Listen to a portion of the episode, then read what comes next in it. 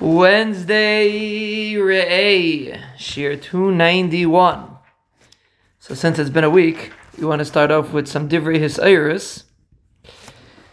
One of our listeners reached out that they saw, they witnessed such an experience, and it was really a Hisairis. It was a big Hisairis. A young individual, Rahman al had what's called a mini stroke young individual, very young.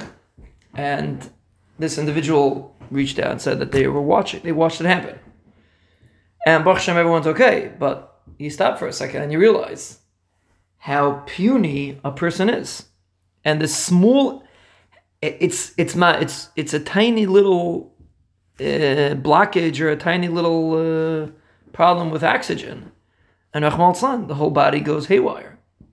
And if Rahman it's a bigger one. We should never know from it. Chashon person could lose a function of huge parts of their body. Their their senses. Terrible thing. Even it's a mini thing, temporarily, it's terrifying. A person can't see. A person gets dizzy. A person can't talk. And you see, yeah, you talk. You open your mouth, you talk. You don't open your mouth, you talk. There's a whole system. There's a whole complicated system that the Rebbeinu puts in place to be able to make the body run. And this person was watching this uh, other individual that Chamal Islam was experiencing this.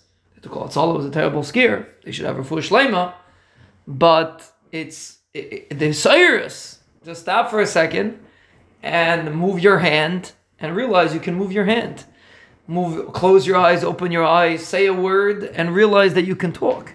And realize that there's a very complicated system that's allowing you to talk, and it will not happen so simply, if not for the Shalom making everything run smooth.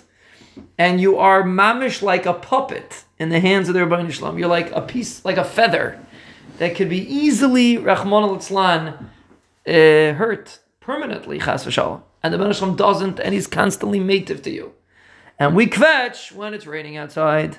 That's the objective. A person should realize that Baruch Hashem, the Shalom keeps us alive, and the Shalom gives us health. Baruch Hashem, He should continue to do so, and He sends us what we need.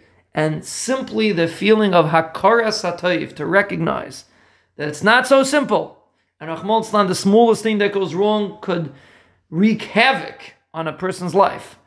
And Bez Hashem, we should be Zeich and the zechus of the appreciation, that we should only always know of health and bracha and parnasa Bez Hashem for our entire lives.